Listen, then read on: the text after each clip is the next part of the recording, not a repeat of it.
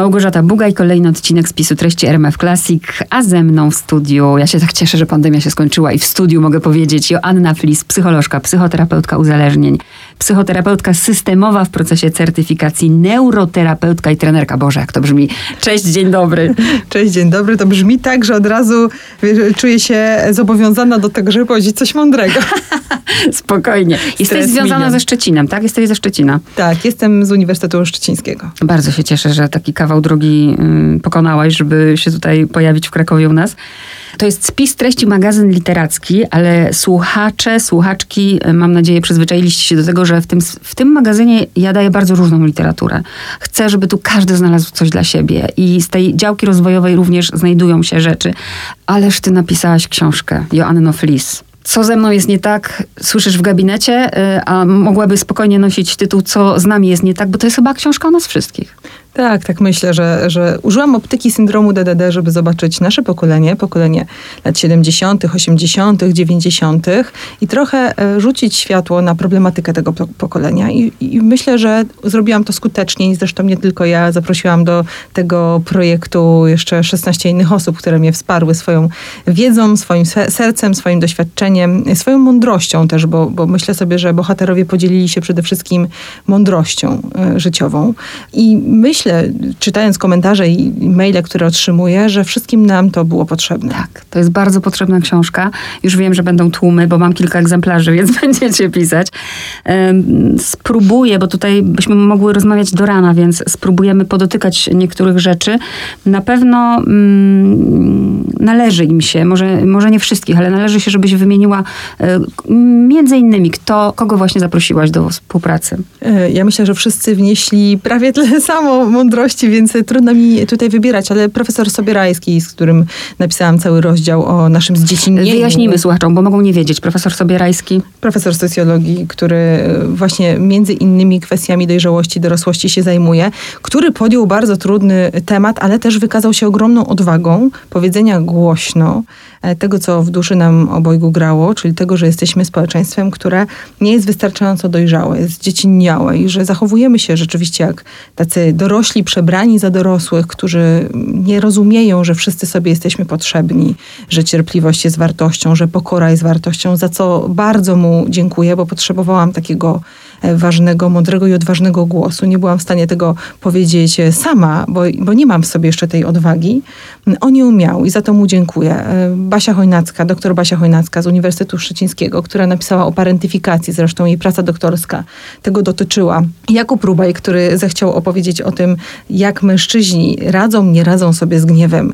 Konrad Aksinowicz, reżyser filmu Powrót do tamtych dni, który napisał i powiedział głośno, że miłość jest najważniejsza i dla mnie to było strasznie ważne, że mężczyzna o tym powiedział i że możemy tutaj zobaczyć tę zmianę pokoleniową, że, że my robimy coś ze sobą jako pokolenie, że się powolutku e, zmieniamy. Aleksandra Zbroja, autorka powieści Mireczek, która napisała, powiedziała o tym, że no, więzy krwi nie są najważniejsze, które pozwala sobie dekonstruować to pojęcie rodziny jako takie. Więc tych gości, którzy się pojawili jest ogrom. Jeszcze jest sceptyczny trener rozwoju osobistego Marcin Ilski e, i mogłabym ich tutaj wymieniać e, w nieskończoność, e, ale zachęcam Państwa do sięgnięcia do książki poczytania. Pewnie słyszysz to milion razy. To jest o mnie. Widzę siebie, prawda? Już, nie- już nie tylko co ze mną jest nie tak, tylko widzę siebie. To jest o mnie. DDA, WWO, wszyscy już mniej więcej wiedzą o co chodzi. A DDD wyjaśnijmy tym, którzy być może nie wiedzą. DDD to jest chyba takie najszersze pojęcie, które może dotyczyć syndromów. Syndrom to jest coś, co nie jest zaburzeniem osobowości, to jest coś, co nie jest chorobą, to jest sposobem adaptacji do sytuacji trudnej. Czyli taką zbroją, którą e, zakładamy w dzieciństwie, żeby przetrwać sytuację trudną, a potem z tą zbroją nieświadomie chodzimy całe życie, ona nam zaczyna ciążyć po prostu. I syndrom DDD dotyczy tych dorosłych osób, które wychowywały się w środowisku wychowawczym, czyli w domu, ale też właśnie w szkole, czy w środowisku y, rówieśniczym, pełnym sąsiadów, dorosłych, mniej lub bardziej dojrzałych, mm, w którym zabrakło y, takich kompetencji do zaspokojenia wszystkich potrzeb dziecka. Potrzeby fizjologicznej i całej reszty potrzeb emocjonalnych danych, które my mamy. I dlatego to dotyczy, ten syndrom dotyczy większości z nas, ponieważ czasy, w których żyliśmy, były czasami, w których ludzie nie zastanawiali się nad potrzebami dziecka, to jest jedna rzecz, a druga rzecz, nie mieli wystarczających kompetencji, żeby rozumieć własne potrzeby i potrafić się zaspokajać, a co dopiero dzieci. I mówię teraz my, my ludzie urodzeni w latach 70., um, chyba jesteśmy pierwszym tym pokoleniem, które coś zaczęło ze sobą robić. Myślę, że tak. Myślę, że odrobiliśmy już e, sporo lekcji na temat kwestionowania, uczymy się krytycznego myślenia.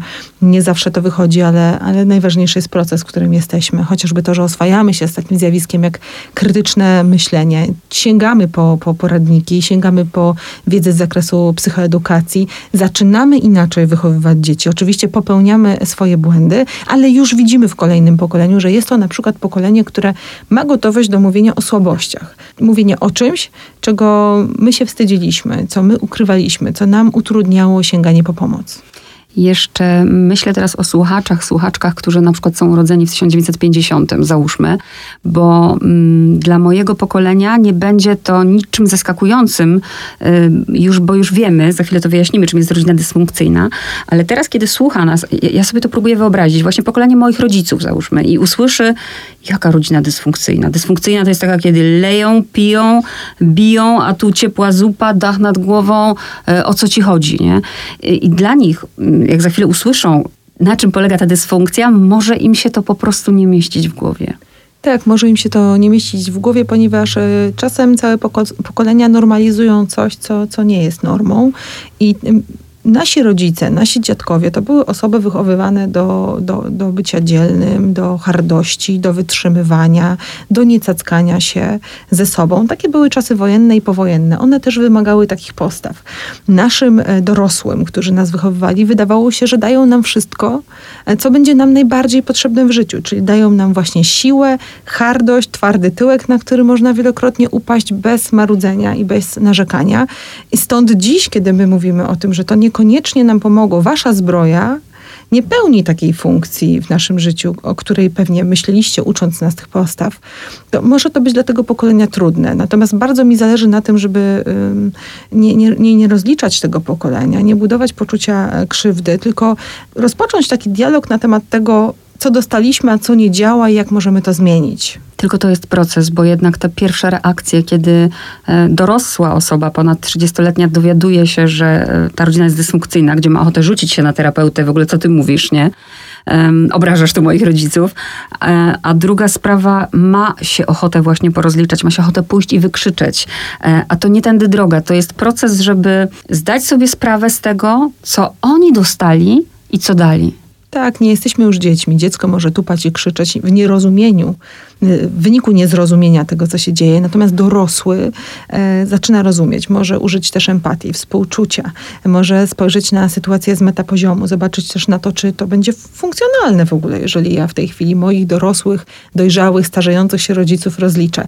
Taką ciekawostką jest to, że ja tę książkę pisałam trochę z moimi rodzicami, czyli oni byli tą grupą pierwszych czytaczy, którzy czytali, czytelników, którzy czytali tę, e, tą książkę i którzy e, no, na początku gdzieś tak się temu przyglądali, no może przesadzasz trochę. No jak myślisz? To aż tak źle nie było. No my też mieliśmy swoje powody, dla których tak się zachowywaliśmy wszyscy jako społeczeństwo. Ale im dłużej o tym rozmawialiśmy, właśnie bez oceniania, w poszukiwaniu sposobu na wyjścia z tej pułapki, tym bardziej oni się angażowali i aż do tego momentu, że y, podpowiadali mi, a pamiętasz, jeszcze mówiło się taki tak, to być może też było dysfunkcyjne, to być może też nie było szczególnie dobre. I to trochę pokazuje, że ten dialog międzypokoleniowy, on może zaistnieć. Pod warunkiem, że otworzymy się na taką perspektywę oglądania, a nie oceniania, rozumienia, a nie poszukiwania winnych wyższa szkoła jazdy, y, powiem kolokwialnie, ale też o tym piszesz w tej książce i w ogóle zaimponowałaś mi, że, że właśnie rodzice byli tymi pierwszymi czytaczami, bo często tak jest, że rodzice to jest takie wyparcie i też się zastanawiam, czy ono wynika właśnie z tego poczucia winy. Piszesz o tym, że po prostu rodzice pamiętają to zupełnie inaczej e, i, i jest wtedy, ty to miałaś cudowne dzieciństwo i mówią historię, która się nie działa. Tak. I z czego to wynika? Często tak jest. Ja myślę, że my też będziemy opowiadać historie, które się e, nie wydarzyły, dlatego że każdy z nas żyje w innej rzeczywistości. każdy z nas e, patrzy na rzeczywistość z innej perspektywy. Na przykład, jeżeli mamy rodzeństwo, to musimy się liczyć z tym, że nasze rodzeństwo, nasze dzieciństwo może pamiętać zupełnie inaczej niż my, ponieważ okoliczności życia tego rodzeństwa były inne, bo na przykład my mieliśmy starszą siostrę, a ona miała młodszą siostrę, którą musiała się zajmować. Ta opowieść już będzie inna będzie zabarwiona jakimiś takimi emocjami, które przeżywaliśmy, będzie za, zabarwiona historiami, które sobie trochę dopowiedzieliśmy, będzie zabarwiona intencjami, czyli czymś, do czego ma dostęp tylko osoba mająca dostęp do siebie, do swojego wnętrza. Tak? Rodzic rozumie, jaka była intencja. My nie rozumiemy. Rozumiemy zachowania, albo je widzimy, albo ich doświadczyliśmy. Więc często też opowiadając e, sobie wzajemnie biografię albo historię naszego życia, raczej opowiadamy o intencjach, planach, marzeniach, niż niż o faktach, które miały miejsce. Nawet jak jest rodzeństwo i jest jedna i ta sama sytuacja i nagle się okazuje, że ta sytuacja dla jednej siostry była po prostu traumatyczna, wpływająca na całe życie, a druga może jej w ogóle nie pamiętać. Dokładnie tak jest. Nigdy nie wiemy, e, co zmieni trajektorię naszego życiowego lotu. W takim razie pytanie, czy w ogóle jest możliwe, żeby się e, wychować bez dziurawego koszyka? E, ja myślę, że to jest możliwe. To jest możliwe, żeby mieć koszyk z solidnym dnem, nawet wtedy, kiedy rodzina jest wystarczająco dobra, czyli nie jest perfekcyjna, idealna, takie nie istnieją, ale warunkiem niezbędnym do tego, żeby mieć to solidne dno, są mądrzy dorośli, którzy nas otaczają i najczęściej to są mądrzy dorośli, którzy kompensują braki w innych podsystemach. Co to oznacza? To oznacza, że jeżeli w moim domu rodzinnym mam nadopiekuńczą lękową mamę, która utrudnia mi rozwijanie sprawczości i projektuje mi taką fantazję na temat świata, że on jest zagrażający, to być może jeżeli w szkole będę miała mądrego nauczyciela, który mi pomoże radzić sobie z stresem dnia codziennego, który mi pokaże, że ja potrafię, że mogę, to to będzie wystarczający czynnik ochronny, bo mówimy o czynnikach ryzyka i czynnikach ochronnych. I w drugą stronę, jeżeli mamy nauczycieli, którzy, nauczyciela, który w jakiś sposób podkopuje poczucie sprawczości dziecka, ale to dziecko ma rodzica, który wzmacnia to poczucie sprawczości, to jest duże prawdopodobieństwo, że suma tych doświadczeń będzie taką sumą doświadczeń wystarczająco dobrych z dzieciństwa. I to jest ważna informacja dla wszystkich osób, które myślą o tym, że dopuszczanie innych ludzi do procesu wychowywania naszych dzieci jest zagrażające. Jest zupełnie odwrotnie. My nie możemy tak się atomizować, bo wtedy ograbiamy nasze dzieci z dostępu do innych mądrych dorosłych. I my też czasem musimy sobie zadać pytanie o to, jak być takim mądrym dorosłym też dla cudzych dzieci, nie tylko dla własnych, ale dla cudzych. Też nie tędy droga, bo w pewnym momencie, na pewno pamiętasz to doskonale, zdarzyło się coś takiego, to myślę, że to pokolenie moje, które już ma dzieci, że ja pamiętam takie coś, dzieciom mówimy tylko pozytywne informacje, prawda? Jesteś cudowny, jesteś wspaniały, jesteś i taki, i taki, i taki. Ale to nie o to chodzi, bo y, dziecko przejmuje nasze lęki, nasze zachowania, naszą energię. I zdarzało mi się, że na przykład moja koleżanka mówiła: Nie masz wpływu, słuchaj, na swoje dziecko. Ja jej mówię dobre rzeczy, a ona i tak jest taka i taka, bo rodzic nie ma świadomości, że dziecko bierze ze wszystkiego. Tak, bierze z różnych miejsc i, i na szczęście, że tak jest, że mamy te różne podsystemy. I właśnie my, my, terapeuci systemowi, bardzo wierzymy w to, że przede wszystkim te wszystkie systemy się ze sobą zazębiają. Jeżeli chorujemy, to jest to objaw choroby całego systemu. E, nie tylko rodzinnego, ale też społecznego, więc powiedziałabym, że na przykład to, co się dzieje w tej chwili w Polsce, to, że się atomizujemy i dzielimy i jest w nas tyle pogardy wzajemnej, bo rzeczywiście jesteśmy społeczeństwem pogardy, jest to objaw choroby całego systemu, a nie przyczyna, przyczyna nie leży w jednostkach, przyczyna leży w całym społecznym e, takim procesie i do, dokładnie tak samo myślę o pewnych nacjonalistycznych tendencjach, że czasami nam się wydaje, że chodzi o jednostkę, która jest nacjonalistyczna, ale musimy pamiętać, że istnieje coś takiego jak kolektywny narcyzm i on jest silniejszy niż jednostkowe e, działania. Więc warto też spojrzeć z takiej perspektywy. Stąd użyłam optyki społecznej, żeby zrozumieć syndrom DDD. Bo kiedy zadaję sobie pytanie tytułowe, co ze mną nie tak, to zapominam o tym, że ma na mnie wpływ tak dużo rzeczy i że być może też to, jak się zachowuje, jest wypadkową środowiska, w którym żyję. Gdyby nas teraz słuchała 40-latka, ja wiem, że to może nie, mm, nie jest dobry wiek narodzenia dzieci y, dzisiaj, ale zakładam, że jest 40-latka, która jest w tej chwili w ciąży, nie ma załatanego tego swojego koszyka potrzeb, y, słucha nas i myśli, to powiedzcie mi, powiedzcie, co w tym koszyku ma być, żebym zapewniła to swojemu dziecku. Pytanie, zanim, co w tym koszyku ma być? Czy ona najpierw powinna swój załatać? Tak, oczywiście e, nie załatać, tylko zrozumieć. Bo nie możemy go załatać. Tak. Nie możemy w dorosłym życiu zaspokoić potrzeb, których po prostu nie zaspokoiliśmy w dzieciństwie. To jest jakby jedna rzecz, ale musimy wiedzieć, gdzie mamy dziurę. Jeżeli ja mam dziurę w poczuciu bezpieczeństwa i chodzę taka zalękniona i boję się ciągle o swoje życie, życie swojego dziecka, o choroby, boję się, boję się o to, dokąd świat zmierza, boję się, ale nie tak ad, ad, adekwatnie do sytuacji, to muszę wiedzieć, że ja tam tę dziurę mam, żeby tej dziury nie projektować na moje dziecko, żeby jej nie zarażać tymi moimi Czyli bycie moimi cały lękami. czas świadomym. Tak, musimy cały czas być świadomym tego, czego nie mamy, czego nam brakowało. To jest jedna rzecz. A druga rzecz, trochę się też musimy zrelaksować w tym rodzicielstwie. Zanim jeszcze zdecydujemy się poznać, czym są e, te potrzeby dziecka, choć to jest bardzo ważne, to najpierw dobrze by było, żebyśmy się mm, e, trochę zrelaksowali i przypomnieli sobie, że większość z nas ma coś takiego w sobie w relacji ze swoim dzieckiem, jak miłość, jak e, czułość, jak instynkt macierzyński, ojcowski jak dobre intencje, jak umiejętność do jakiegoś takiego responsywnego reagowania na potrzeby dziecka, żebyśmy też te, tak sobie nie demonizowali tego rodzicielstwa, bo to jest taka największa przeszkoda, którą ja teraz widzę.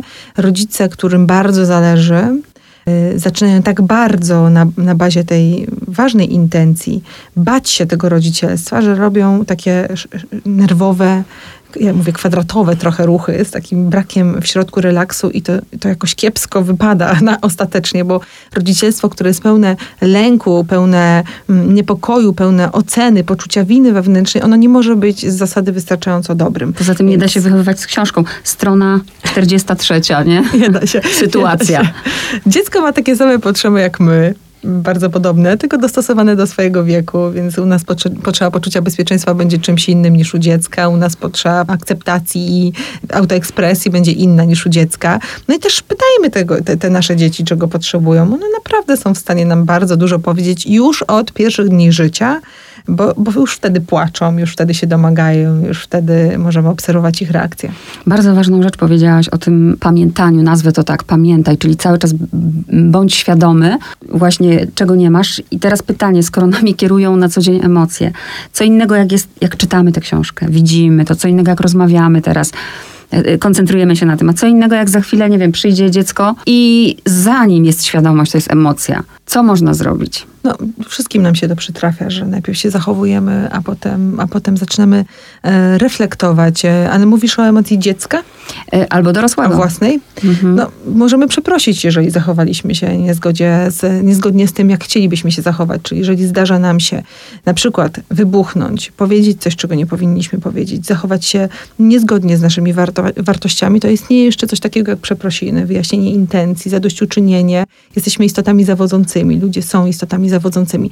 No a potem warto z tymi emocjami popracować, czyli na, na przykład nauczyć się rozpoznawać, co jest takim najważniejszym wyzwalaczem emocji, z którymi ja sobie nie radzę. Często nie radzimy sobie ze złością. Ta złość nas opanowuje, e, zaczyna się, potem jest efekt kuli śnieżnej, a potem robimy różne dziwne rzeczy, a potem jest nam wstyd i mamy poczucie winy i nadrabiamy i tak w kółko. Więc warto wiedzieć, co mnie wyprowadza z równowagi. Warto umieć rozpoznawać budzącą się złość w ciele. Warto znać parę technik, E, uspokajania tej złości, ale pamiętajmy, że uczymy się tych te technik nie wtedy, kiedy już się złościmy, tylko wcześniej trenujemy, żeby móc je sobie e, wyciągnąć. No i też pamiętajmy, że obok nas są ludzie i jedną z takich najlepszych technik radzenia sobie z emocjami jest po prostu mówienie o nich głośno. Jestem zezłoszczona, tak? Albo jestem przestraszona, albo jestem smutna, albo jestem zawstydzona. To trochę zmniejsza natężenie tych emocji. No ale my jesteśmy istotami, które no, też popełniają błędy, więc bo ja to, to obserwuję w gabinecie terapeutycznym, mm, że ludzie wprowadzają istotne zmiany w swoim życiu, ale czepiają się siebie o jeden, ten jeden moment, w którym zrobili coś nie tak nie tak, jak powinni zrobić. Też piszesz o tym w książce i to jest, y, powiedziałabym, kolosalne zadanie, że właśnie ty widzisz w tym gabinecie tych ludzi z energią, z zapałem, chcących nad sobą pracować, przystępują do startu i za chwilę jest po prostu. Dlaczego tak szybko następuje wycofanie? Bo efekty nie przychodzą tak szybko też. Mm. To jest naj, jedna z najważniejszych rzeczy. No, my nie jesteśmy szczególnie cierpliwi, a poza tym no, to też nawet nie, nie jest nasza wina, dlatego że jak popatrzymy sobie na um, całe opowieści w psychologii, na opowieści związane związane z rozwojem osobistym, no to mm, mm, różni mówcy w tym zakresie obiecują nam szybkie zmiany w trzech, czterech, pięciu, dziesięciu krokach. Nie mówią nam o tym, że ta zmiana będzie raczej drogą przez mękę i że to nie będzie takie przyjemne doświadczenie i że kiedy nagle staniesz się osobą asertywną, to być może musisz za to zapłacić cenę, a tą ceną jest to, że nie wszyscy będą cię lubić, bo nam się czasami wydaje, że no ja się stanę osobą asertywną, wszyscy to zaakceptują, przybijemy sobie piątkę, od dziś będę szczęśliwa. A potem się okazuje, że, że, że szczęście wcale nie jest czymś, co można osiągnąć ciągnąć i mieć je na stałe, że nie wszyscy będą lubić naszą zmianę i że jeszcze utrzymanie tej zmiany wymaga od nas ogromnego e, wysiłku i że czasem ta zmiana, na przykład jak praca z własnym poczuciem winy, nie polega na tym, że to poczucie winy zniknie z mojego życia, tylko polega na tym, że ja przestanę mu ulegać, e, a ono dalej będzie mi tam wierciło dziurę w brzuchu i, i, i to jest tyle, co mogę zrobić w tej sprawie. Ale powiedziałaś ważną rzecz. To tak jak sportowiec, prawda? No nie może złapać za rakietę raz na miesiąc. Trzeba działać, trzeba to robić. Jak nie robisz, to no, no masz też trudny zawód, bo najłatwiej pacjentowi powiedzieć, byłam na terapii, zapłaciłam kupę forsy, nie działa. tak, zdecydowanie. A wiesz, co jest czasem w tym trochę prawdy? Bo czasem nie działa, e, bo trafiamy do terapeuty, a wtedy, kiedy potrzebujemy przyjaciół, albo wtedy, kiedy potrzebujemy innych ludzi w naszym życiu. E, czasem wybieramy terapię, która ma nam pomóc radzić sobie z rzeczami, w których nie pomoże nam terapeuta. I e, nie chcę tutaj nikogo zniechęcać do terapii, bo oczywiście jestem terapeutką i jak najbardziej popieram tę, tę metodę leczenia. I to jest bardzo ważne, że to jest metoda leczenia, względnie poprawiania jakości życia, jeżeli cierpimy, albo chcemy coś lepiej zrozumieć, ale to nie jest sposób na samotność, to nie jest sposób na e, poszukiwanie towarzystwa, to nie jest sposób na poszukiwanie kogoś, komu mogę regularnie opowiadać o moim życiu, bo, bo boję się zaufać komukolwiek innemu. To jest metoda leczenia, a żeby, żeby być bardziej szczęśliwą osobą w życiu e, i mieć lepsze relacje z innymi, trzeba do tych innych wyjść. Właśnie, tym bardziej, że terapia trwa załóżmy godzinę, sesja 45 minut, wychodzisz i zaczyna się twoje życie. Kiedy czujesz się tylko dobrze w gabinecie, wychodzisz i działasz po staremu, no to nic się nie zmieni. Tak, tak. Ja, ja pamiętam, jako anegdotę opowiem, jak skończyłam kurs asertywności dawno temu. Było takie ćwiczenie, na pewno je znasz. E, zasada słonia, że idziesz tą stroną chodnika i ta druga osoba, która idzie znaczy przeciwka, nie zejdziesz jej, nie? I wiesz, na kogo mhm. trafiłam? Na takiego karka ze złotym łańcuchem, nie? Oczywiście zmiotło mnie tam po prostu z tego, ale takim największym sukcesem mojego życia było to, ale jakie to było okupione strachem i też dzielę się tym doświadczeniem, żeby pokazać, że to nie jest tak, że ach, przepracowałam to. Pamiętam, że odmówiłam czegoś e, koleżance w pracy, e, bardzo spokojnie, że tego nie zrobię, bo robiłam wielokrotnie. I ona w tym momencie była chyba tak zaskoczona, bo to chyba było pierwszy raz, że oblała się czymś, nie? I mówi, i pamiętam jak ona to powiedziała, zobacz co zrobiłaś, Aha. przez ciebie się oblałam. A ja wtedy, bo pamiętam z tego, nie biorę odpowiedzialności, wiem, powiedziałam takim terapeutycznym językiem, ale właśnie chodzi o to, że mówiąc to, oczywiście, że z jej strony była potem tak zwany foch, mhm. e, a to ja ci pokażę. E, to wszystko mnie bolało fizycznie. To nie jest proste. Tak, to nie jest proste. Wiesz, ja nie jestem najbardziej asertywną osobą na świecie, chociaż ludzie mówią mi, że jestem, ale myślę, że mogłabym e, czasami bardziej e, zaznaczyć granice. Czasem po prostu ich nie zaznaczam.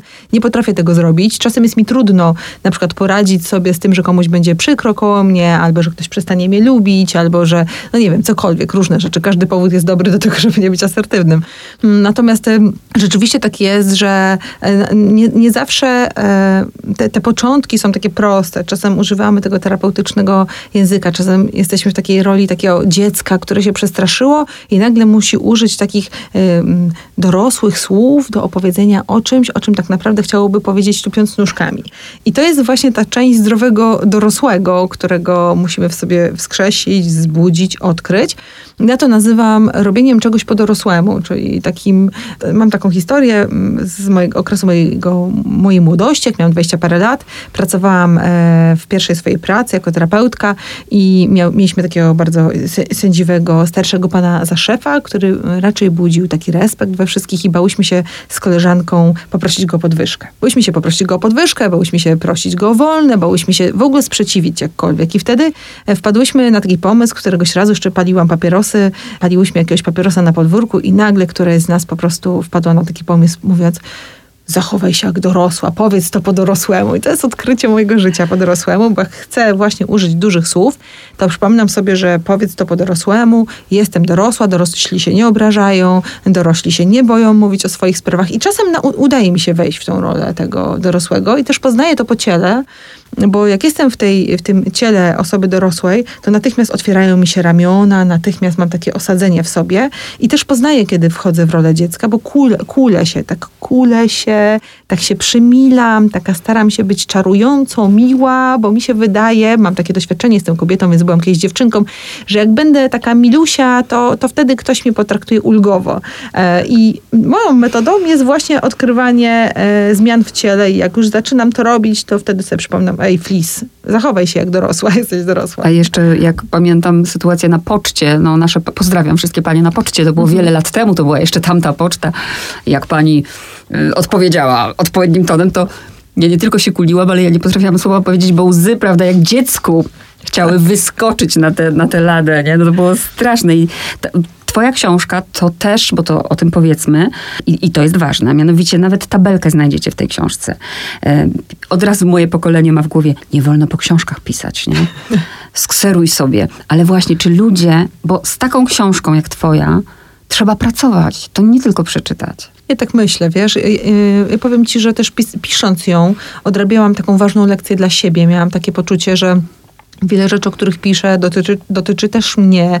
E, czytając, wracając do dzieciństwa, rozpoznawałam te cząstki, e, te cząstki w sobie i sama czasem tak mam, że jak coś do czegoś chcę wrócić, to muszę wrócić do mojej książki i to doty, doczytać, tak? bo też pokazuje w niej całą koncepcję terapii schematów. Jest w niej tak dużo różnych treści, że sama czasem tracę ogląd tak? w, w, w kontekście różnych ćwiczeń, które warto ze sobą robić. Zapominam, więc jeżeli autorka zapomina, jak czasem zachować się w jakiejś sytuacji, no no to to jest dobra informacja dla wszystkich e, czytelników, że, że tak, że to jest ok, kiedy przeczytasz raz i na razie masz mgliste pojęcie o tym, co ze sobą zrobić. Musisz przeczytać 100 razy, a być może jeszcze 100 innych poradników, żeby chociaż jedną rzecz wprowadzić w życie, czyli ten gram praktyki w miejsce tony teorii. Czy wy to słyszycie? Ja to doskonale rozumiem, bo mam ze sobą setki przeczytanych książek poradnikowych, różnych e, i, i one były zawsze pamiętam, to było tak jasne i tak proste. Ja byłam wtedy tak asertywna, jak je czytałam, dopóki je nie zamknęłam i nie wzięłam się za kolejną. Możecie mieć przy sobie tylko tę książkę. Joanny Flis, co ze mną nie tak. Tylko tę. Nie potrzebowałam żadnej innej, ale musicie chcieć to przepracować, bo samo przeczytanie nic wam nie da. Więc jakie ty masz, czy w ogóle masz oczekiwania względem czytelnika, czytelniczki? Ja miałam takie, takie ambicje autora. Moją ambicją autora było, y, żeby ludzie zaczęli ze sobą rozmawiać i dialogować, żeby wyjąć trochę tego trupa z szafy, a być może pozwolić ludziom y, odczytać siebie i odwstydzić, odsamotnić w tym doświadczeniu. Bo nasze pokolenie jest takim pokoleniem niezwykle skrytym, jeżeli chodzi o, o mówienie, o tym własnym rozczarowaniu, nienasyceniu, które nam towarzyszy w życiu. I dzięki tej książce, dzięki temu, że możemy sobie powiedzieć, ojej, nie tylko ja tak mam, wszyscy tak mamy, tworzymy taką bezpieczną przestrzeń do wyciągania tych wszystkich poupychanych w sobie e, rzeczy, których nie chcemy pokazać światu, ale też sobie. I możemy mówić, wiesz co, też jestem, też, też dorosłość mnie rozczarowuje, też się kręcę wokół poczucia własnej wartości, też jestem ciągle zaniepokojona, też jestem e, w relacji z moim ciałem takiej bardziej przedmiotowej niż, niż, niż podmiotowej. Też to moje ciało zajeżdżam, też e, fiksuję się na, na kulturze osiągnięć. Możemy o tym wszystkim teraz bezpiecznie zacząć rozmawiać, bez wzajemnego oceniania się, bo rozumiemy, e, że dotyczy to większej liczby osób niż tylko nas samych. I taką miałam ambicję. Nie podaję w tej książce jakichś wielkich recept na temat tego, jak należałoby się zmieniać, choć każdy podrozdział kończy się serią ćwiczeń i mam nadzieję, że to jest dobry punkt wyjścia do tego, żeby zacząć pracować, ale wydaje mi się, że to jest praca całożyciowa. Na pewno ważne jest, jeżeli ktoś choruje na depresję, zaburzenia lękowe i naprawdę cierpi, to żeby po sięgnięciu po książkę ta osoba poszła do psychiatry Mm, bo to jest taki pierwszy specjalista i nigdy, nawet najlepszy poradnik nie, nie zastąpi farmakoterapii i wsparcia psychiatry. Drugim krokiem jest praca z psychoterapeutą. Ja, ja polecam terapię grupową. Jestem fanką terapii grupowej. Jestem fanką pracy z innymi ludźmi właśnie w rozumieniu tego systemu. A jak nie do terapeuty, to polecam pójście e, do jakiejś grupy wsparcia albo po prostu otworzenie się na ludzi i dialogowanie z nim o tym. Z nimi o tym, e, co przeżywamy, bo to jest takie bardzo ważne doświadczenie, kiedy możesz e, autentycznie powiedzieć e, innym ludziom, co przeżywasz, spaść z tego wysokiego konia, na którego wsiedliśmy wszyscy, takiego wysokiego, narcystycznego konia, na którym udajemy, że nam się tylko wiedzie, spaść z tego konia, podzielić się tym doświadczeniem, zostać zrozumianym, zauważonym i uosobionym. I to jest dla mnie taki najważniejszy aspekt, do którego mam nadzieję ta książka budzi ludzi. I myślę też o Twoim zawodzie, jaki jest trudny, bo ja też jestem fanką terapii grupowej, bo y, jeden na jeden nawet i terapeuta może zostać zmanipulowany, prawda? Przez takiego narcyza albo tak. człowieka chorego, uzależnionego. Tak, to prawda. W terapii grupowej możemy też zobaczyć, że pewne mechanizmy, które rządzą jakimiś syndromami albo chorobami, że one są powtarzalne. Mm. Jak pracowałam jeszcze na odwyku, to miałam takie, takie porównanie, że pacjenci, którzy siedzieli w grupie terapeutycznej, wszyscy byli uzależnieni, to była 20-osobowa grupa terapeutyczna w 100-osobowej E, na stuosobowym oddziale psychiatrycznym i oni wszyscy mówili to samo, posługiwali się tymi samymi mechanizmami, tylko e, widzieli je u innych, ale nie widzieli u siebie. To tak jakby wszyscy siedzieli z gumą do rzucia przyklejoną na czole, ale każdy myślał, że ta guma do rzucia jest tylko u tej, u tej, u tej reszty. I jak tak długo się posiedzi w tej grupie i nagle się orientujemy, że mamy podobne historie, podobny język mówienia o rzeczywistości, podobny sposób przeżywania, tłumaczenia sobie naszych zachowań, to wtedy y, możemy dokonać jakiegoś wglądu. Jest e, bardzo ważny. W relacji jeden na jeden z terapeutą czasem to się nie udaje, a poza tym wgląd y, jest dużo bardziej skuteczny, kiedy mm, dokonujemy go w obecności wielu innych osób, również tych, które chorują i cierpią na podobne y, zaburzenie do nas. Nie tylko w obecności terapeuty, który tu często uosabia rodzica takiego opiekuńczego. To, co też powiedziałaś o tym spadaniu z narcystycznego konia, pomyślałam o drugiej stronie, że to jest też niebezpieczeństwo i też o tym piszesz, że następuje tak zwane ubezpieczanie się. No przepraszam, ale ja jestem, ja jestem DDA. Przepraszam, ale ja jestem, prawda, DDD, nie? To nie o co chodzi. Tak, no DDD jest świetną wymówką, ale dziś już jej nie używamy. To jest jeden z podtytułów tak, w tej tak. książce. To nie jest nasza wina, e, co było częścią naszego dzieciństwa, ale to jest nasza odpowiedzialność, jak my żyjemy w dorosłym życiu. Nie da się tutaj znaleźć chłopca do bicia i użyć go do tego, żeby usprawiedliwić swoje zachowanie w dorosłym życiu. Musimy wziąć odpowiedzialność za siebie i to jest też część dojrzałości. I pięknie profesor Sobierajski o tym pisze, że e, jak możemy mówić o odpowiedzialności za siebie, skoro nawet nie chodzimy na wybory wybory. To dzieci pozwalają głosować za siebie i wybierać za siebie. I oczywiście pokolenie nasze mówi, a co tam mój głos, nie? Dokładnie, dokładnie, dokładnie. Być może ten jeden głos w tonie tych różnych głosów nie będzie miał takiego e, przeważającego znaczenia, choć czasem tak się zdarza, ale dla nas to ma znaczenie, że ja chcę użyć mojego głosu, żeby wziąć odpowiedzialność za siebie i za swoje decyzje, żeby też je podejmować, a nie zostawiać je na barkach innych osób. Już wiem, że mogłabym z tobą kilkanaście godzin rozmawiać e, bez przerwy, więc e, Drodzy słuchacze, drogie słuchaczki, czytajcie książkę, a moje ostatnie pytanie brzmi, bardzo fajna gra pod tytuł Wcale nie musimy sobie radzić nie musimy sobie radzić. Nie musimy sobie radzić, mamy nie cierpieć.